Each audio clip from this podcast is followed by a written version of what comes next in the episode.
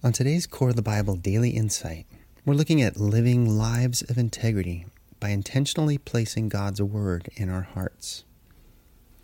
In Deuteronomy 6, Moses wrote, "Do what is right and good in Yahweh's sight, so all will go well with you. For we will be counted as righteous when we obey all the commands of Yahweh our God has given us." Yeshua taught that believers should demonstrate virtue and purity that exceeds those who are merely following external commands. The integrity of the actions we pursue and the decisions we make should come from a genuine place in our hearts, not just outward compliance. What Yeshua was teaching the audience of his day was nothing new.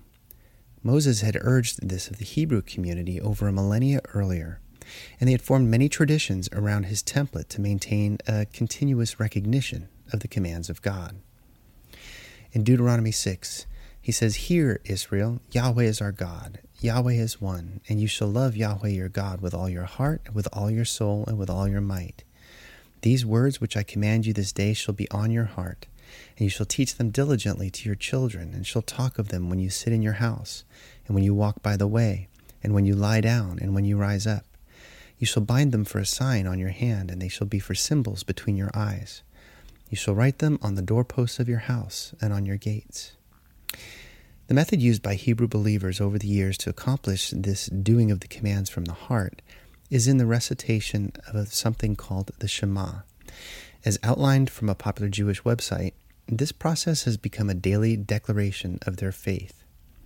It's known as the Shema Yisrael, or "Hear, O Israel."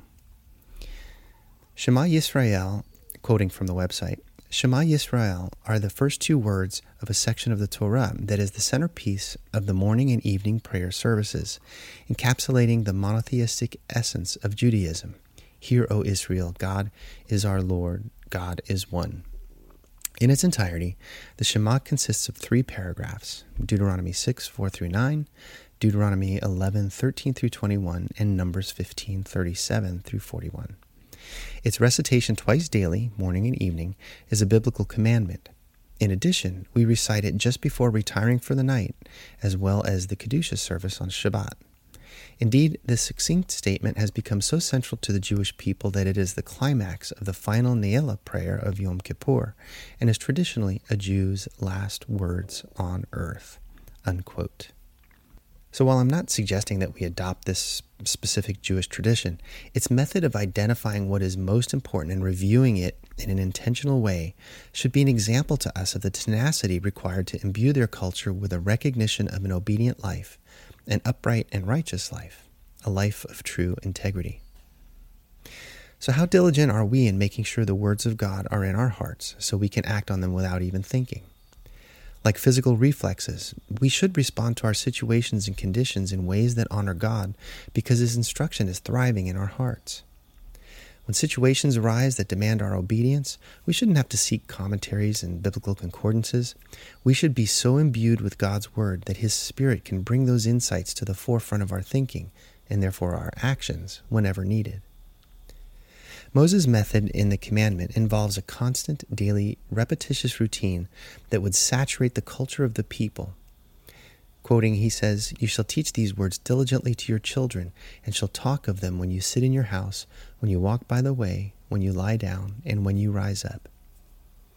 If we could find ways to incorporate this level of diligence in our daily routines for ourselves and within our families, we would not only be following the commandment, but we would also be living lives of integrity that would be clearly and intentionally patterned on God's Word. I hope today's insight was helpful for you.